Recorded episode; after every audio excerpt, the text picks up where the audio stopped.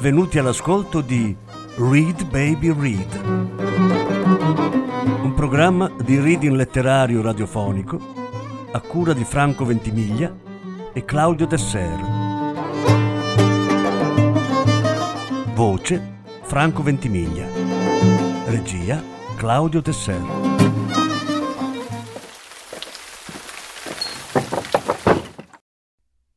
Thomas Mann La morte a Venezia.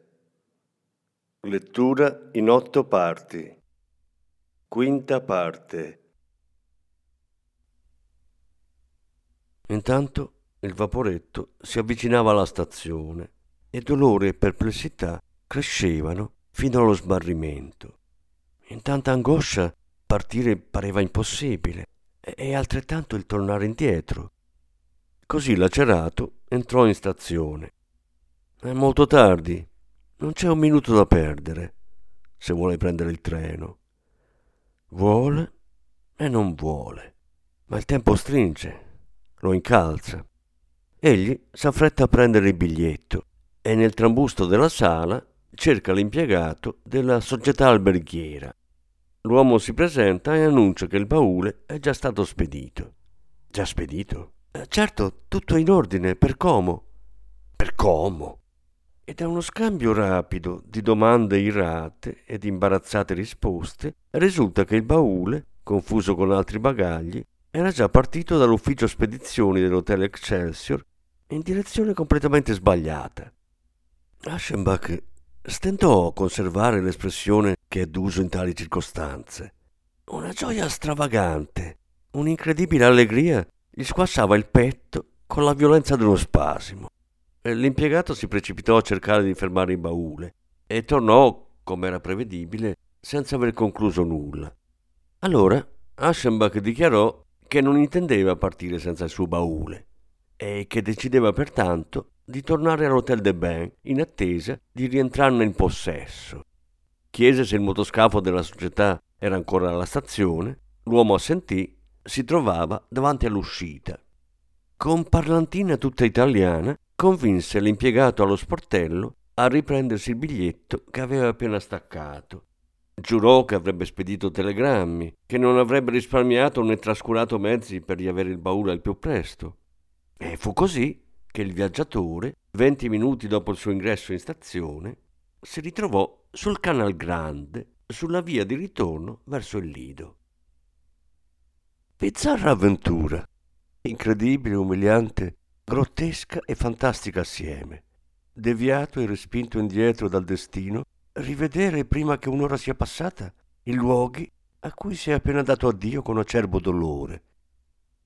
Sollevando un'onda di spuma a prua, bordeggiando agile fra i vaporetti, la piccola e rapida imbarcazione puntava veloce verso la meta, mentre l'unico passeggero a bordo nascondeva, sotto una maschera di imbronciata rassegnazione, la trepidante baldanza di un ragazzo scappato di casa. Ancora, di tanto in tanto, il suo petto era scosso dal riso, al pensiero del disguido, che, come si ripeteva, non avrebbe potuto trattare con maggiore compiacenza un beniamino della fortuna. Bisognerà dar spiegazioni, si ripeteva, affrontare sguardi stupiti. Poi, si disse, tutto tornerà a posto. Sarà stata evitata una disgrazia, riparato un grave errore e tutto ciò che aveva creduto di abbandonare si sarebbe di nuovo offerto. Tutto sarebbe stato suo finché lo voleva.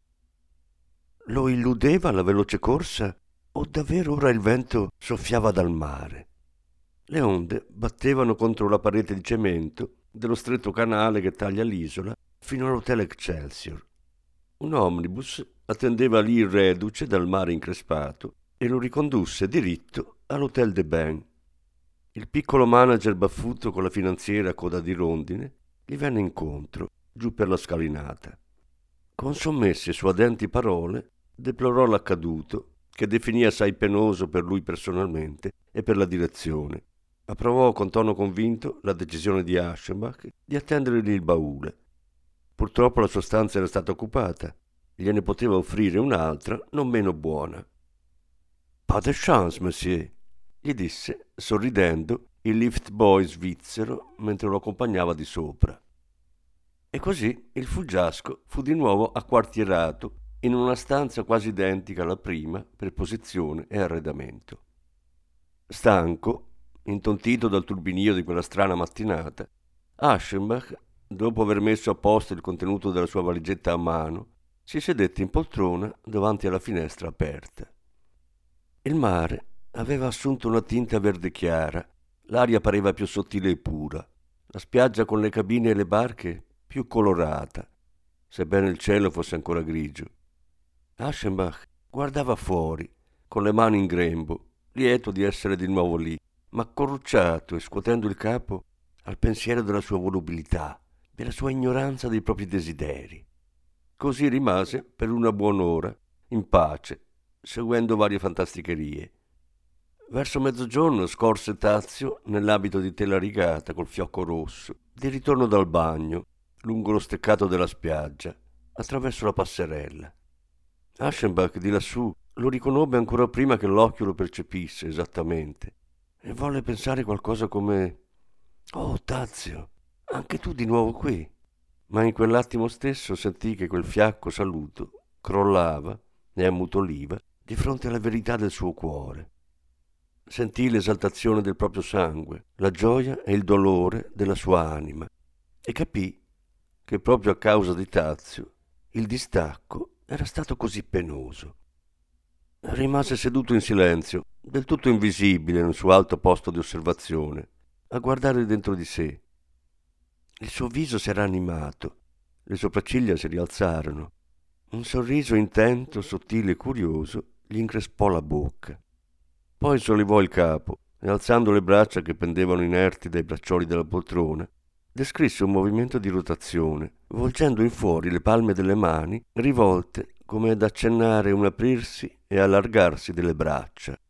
Era un gesto di fervido benvenuto e di serena accoglienza. Capitolo quarto Ormai, giorno dopo giorno, il dio dalle guance ardenti conduceva nudo la quadriga di fuoco attraverso gli spazi del cielo e la sua chioma d'oro ondeggiava al vento di levante subitamente placato. Un lucido biancore di seta posava sulle pigre ondeggianti distese del ponto. La sabbia bruciava. Sotto l'etere azzurro sfavillante d'argento erano tese, davanti ai capanni della spiaggia, tende color ruggine e sulla netta macchia d'ombra che si proiettava per terra si passavano le ore del pomeriggio, ma non meno deliziosa era la sera, quando le piante del parco esalavano aromi balsamici, nel cielo si compiva la danza delle stelle e il mormorio del mare notturno saliva dolce a parlare all'anima. Una sera così portava in sé la gioiosa promessa di una nuova giornata di sole, di facili ozi e amati piaceri, ininterrotte possibilità di eventi gradevoli. L'ospite, che un disguido così compiacente aveva trattenuto là, era ben lontano da considerare il recupero dei suoi beni un motivo sufficiente a una nuova partenza. Per due giorni era stato costretto a sopportare qualche privazione e comparire nella sala da pranzo in tenuta da viaggio. Quando poi infine il carico smarrito gli fu nuovamente depositato in stanza, lo disfece completamente e riempì della sua roba armadi e cassetti, deciso a fermarsi per un tempo indeterminato, soddisfatto di passare le ore alla spiaggia in leggeri abiti di seta e di potersi mostrare al suo tavolo in eleganti abiti da sera. Il ritmo regolare di quell'esistenza lo aveva ormai preso col suo incanto. La dolcezza morbida e sontuosa di quel tipo di vita rapidamente lo aveva inebriato. Che soggiorno ineguagliabile, che alle attrattive di un'elegante spiaggia meridionale univa la vicinanza immediata della mirabile e meravigliosa città. Aschenbach non era amante del piacere. Nei momenti e nei luoghi dove si trattava di far vacanza, prendersi un riposo, di rimanere inattivo, provava ben presto, e così era stato specialmente negli anni giovanili, un'inquietudine e un fastidio che lo riportavano all'ardua fatica, al sacro e freddo operare di ogni giorno. Solo questo luogo lo ammaliava riusciva a rilassare la sua volontà, a renderlo felice.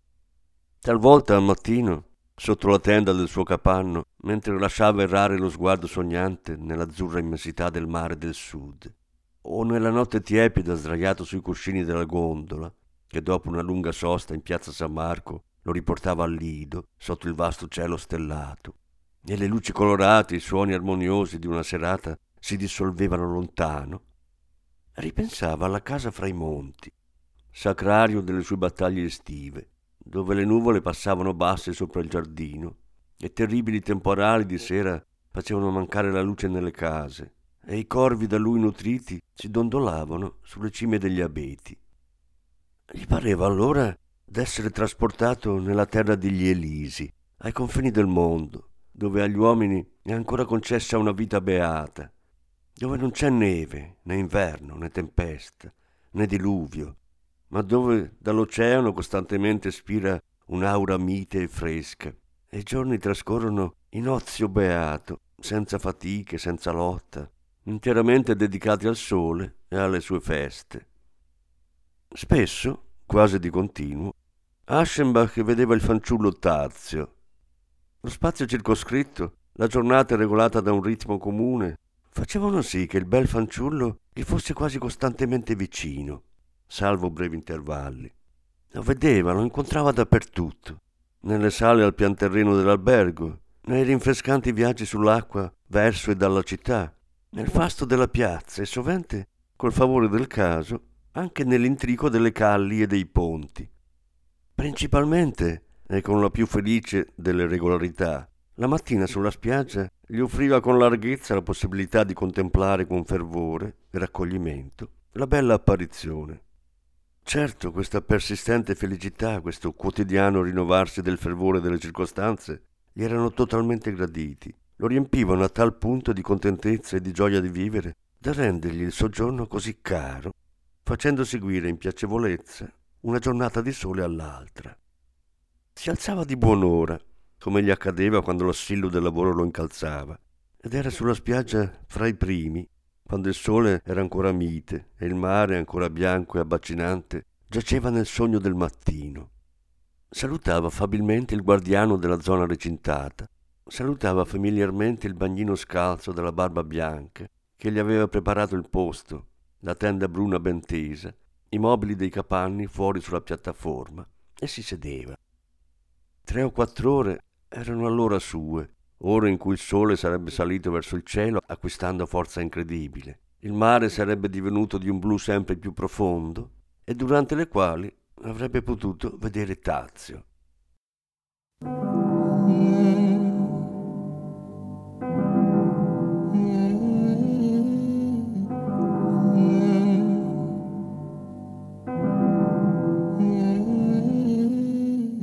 And I want you to know I took it with me that when things are thrown away like they are daily, time passes and the constant stay.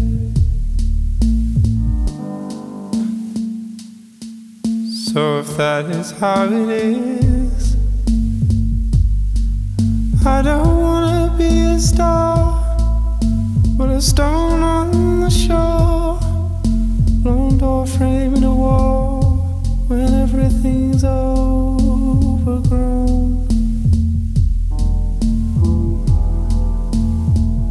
But what she really, really wanted was my rights and my and I wouldn't understand, but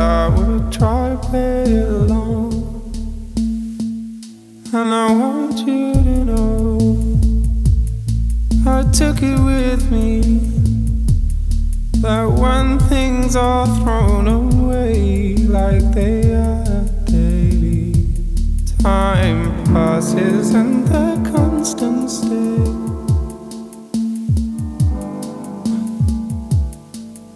So if that is how it is, I don't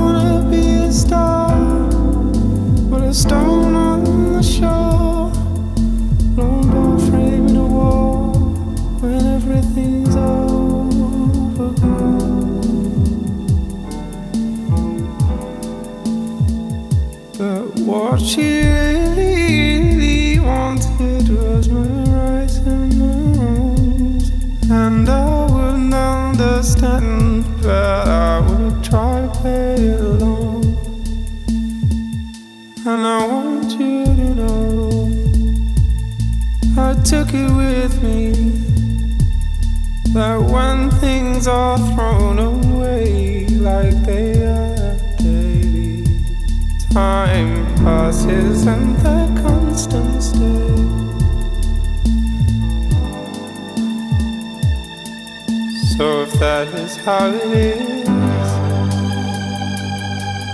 I don't wanna be a star with a stone on the shore, or no frame wall when everything's overgrown. But what she really wanted was and I would understand that I would have tried it alone. And I would understand that I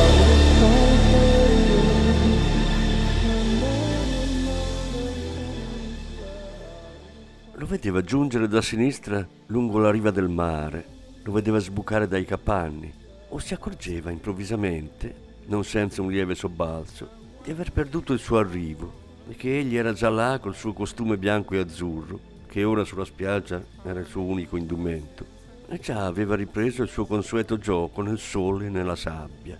Quella esistenza vacua, oziosamente instabile, che era gioco e riposo assieme. Bighellonare, sguazzare nell'acqua, scavare la sabbia, rincorrersi, giacere e nuotare sotto la sorveglianza delle donne sulla piattaforma, che con voci acute gridavano il suo nome. Tazio! Tazio! Allora correva al richiamo con gesti vivaci per raccontar loro ciò che aveva vissuto, per mostrare loro quello che aveva trovato, preso.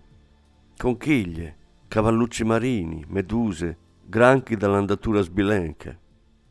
Aschenbach non capiva una parola di quel che dicevano. Forse erano cose banalissime, ma al suo orecchio pareva una vaga melodia. Così l'incomprensibilità trasformava in musica la parlata straniera del fanciullo. Un sole instancabile effondeva su di lui fiumi di luce e lo sfondo sublime del mare faceva risaltare la sua figura. Ben presto l'osservatore aveva imparato a conoscere ogni linea, ogni atteggiamento di quel corpo così squisito e così liberamente rivelato. Salutava con gioia sempre nuova ogni bellezza già nota e l'ammirazione il delicato piacere dei sensi non aveva fine. Chiamavano il ragazzo a salutare un ospite che era venuto a far visita alle signore presso i capanni. Arrivava di corsa, magari uscendo grondante dall'acqua, scuotendo il capo e gettando indietro i riccioli, e porgeva la mano appoggiando su una gamba con l'altro piede sollevato sulla punta, con una deliziosa contorsione e torsione del corpo, pieno di grazia e di attesa, di amabile perplessità, di doverosa educazione aristocratica. O giaceva disteso, l'accappatoio avvolto attorno al petto, il braccio aggraziato puntato sulla sabbia, il mento nel cavo della mano. Accanto a lui il ragazzo chiamato Yashu lo vezzeggiava e niente poteva sembrare più incantevole del sorriso delle labbra e degli occhi con cui l'eletto si rivolgeva al suo inferiore e servente.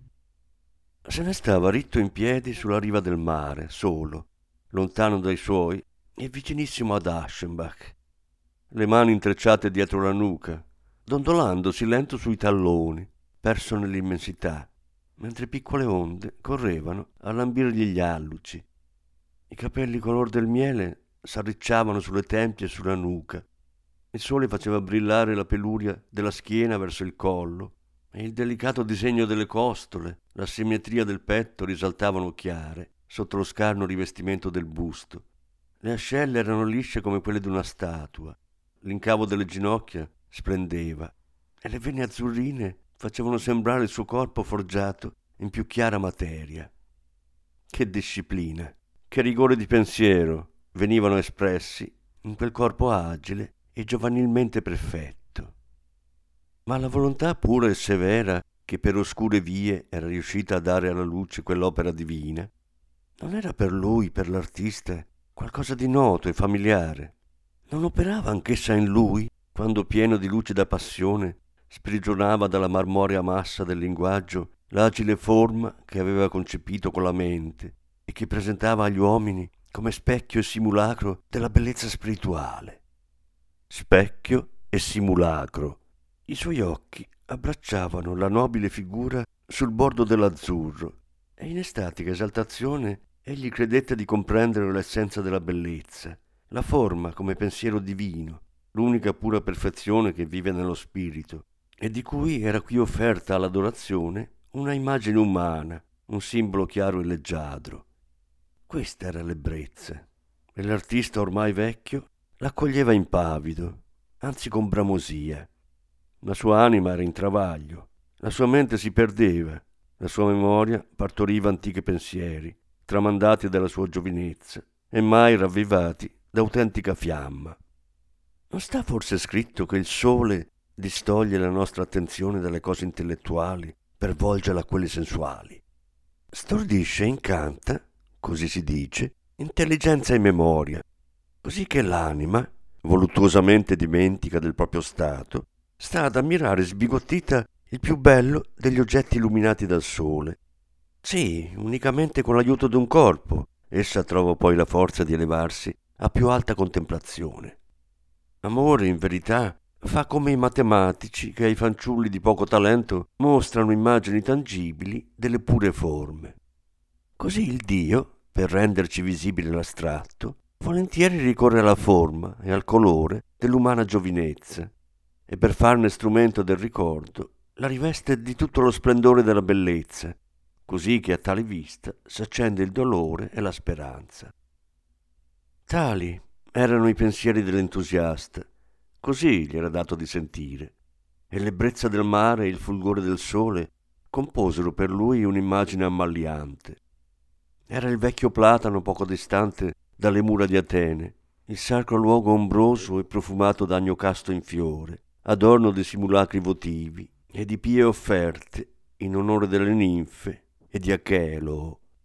Limpidissimo il ruscello scorreva sulle vigati ciottoli, ai piedi dell'albero dai molti rami. Le cicale frinivano, ma sul prato, in dolce declivio, che permetteva al giacente di stare disteso col capo sollevato, stavano sedute due persone, al riparo dell'afa del giorno. Uno quasi vecchio e l'altro giovane, uno brutto, l'altro bello, il saggio accanto all'amabile.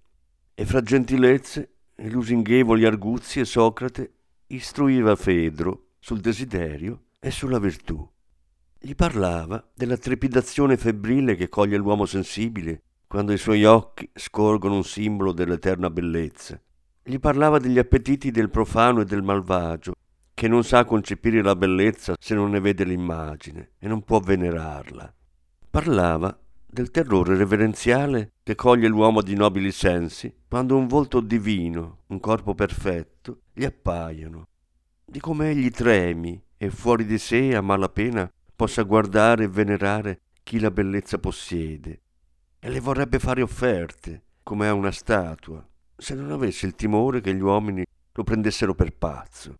Già che la bellezza o mio Fedro solo essa è degna d'amore e visibile allo stesso tempo essa è notalo bene la sola forma dello spirito che si possa percepire con i sensi e che i sensi siano in grado di sopportare Altrimenti che sarebbe di noi se il divino stesso, se ragione, virtù e verità ci apparissero in modo sensibile? Non saremmo distrutti e inceneriti dall'amore, come Semele al cospetto di Zeus? Così la bellezza è, per colui che l'avverte, la via che conduce allo spirito, solo la via, solo un mezzo, piccolo Fedro. E poi disse la cosa più sottile, lui, l'astuto seduttore. Disse che l'amante è più divino dell'amato, perché Dio è nel primo, non nell'altro. Forse il pensiero più tenero e beffardo che mai sia stato pensato, e dal quale scaturisce tutta la malizia e l'arcana voluttà del desiderio. Felicità dello scrittore è il pensiero che può divenire totalmente sentimento, il sentimento che può divenire pensiero. Un tale pensiero palpitante, un tale rigoroso sentimento apparteneva in quel momento a quell'uomo solitario e lo assecondava, e cioè che la natura rabbrividisce di voluttà quando lo spirito si inchina rispettoso davanti alla bellezza. Improvvisamente desiderò scrivere. È noto, si dice che Eros ami l'ozio e solo per questo sia stato creato. Ma a quel punto della crisi l'eccitazione di colui che era stato toccato era volta al produrre. Il pretesto era quasi indifferente. Una richiesta, un invito a pronunciarsi su un problema vasto e stimolante di cultura e di gusto era stato rivolto al mondo intellettuale ed egli lo aveva ricevuto mentre stava per partire. L'argomento gli era familiare, era materia di esperienza vissuta. Il desiderio di illuminarlo con il fulgore della sua parola fu per lui irresistibile. E il desiderio lo spingeva a lavorare alla presenza di Tazio, di prendere a modello di scrittura la figura di quel fanciullo, di accordare il suo stile alle linee di quel corpo che gli pareva divino e di trasportare la bellezza nello spirito come l'aquila un tempo aveva rapito nell'etere il pastore troiano.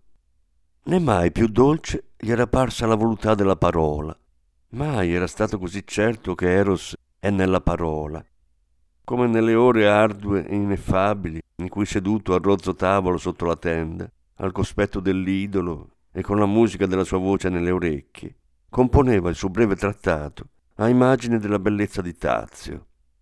Quella pagina e mezza di prosa altissima, la cui purezza, nobiltà e vibrante energia avrebbe di lì a poco riscosso l'ammirazione universale. È certamente un bene che il mondo conosca solo l'opera insigne e non anche le sue origini, le circostanze da cui è nata, poiché la conoscenza delle fonti dalle quali scaturisce l'ispirazione dell'artista potrebbe turbare, spaventare e con ciò annullare la sua grandezza. Ore singolari, singolare e snervante fatica, strano e fecondo accoppiamento dello spirito con un corpo.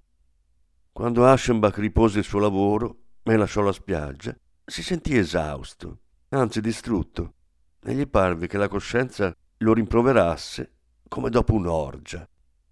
Fu il mattino seguente che egli, mentre stava uscendo dall'albergo, s'avvide che Tazio, già incamminatosi verso il mare, tutto solo, si avvicinava all'ingresso della spiaggia. Il desiderio, la semplice idea di approfittare dell'occasione per fare pronta e lieta conoscenza con colui che così inconsapevolmente gli dava tanta eccitazione e turbamento, di rivolgergli la parola, gioire della sua risposta e del suo sguardo, si presentava ora naturalmente e gli si imponeva. La bella creatura andava senza fretta. Era facile raggiungerlo e Aschenbach affrettò il passo. Lo raggiunge dietro ai capanni. Vuole posargli la mano sul capo, sulla spalla. E una parola qualsiasi, un'amichevole frase in francese, gli viene alle labbra. Ma in quell'istante sente il cuore che batte, forse solo per l'andatura accelerata. Batte come un martello, così che col fiato corto riuscirà solo a parlare in modo ansante e smozzicato. Esita, cerca di dominarsi. A un tratto teme di aver già da troppo tempo seguito il bel giovinetto, teme di richiamarne l'attenzione, teme il suo sguardo interrogativo. Prende un ultimo slancio, fallisce, rinuncia e gli passa accanto a Capuchino.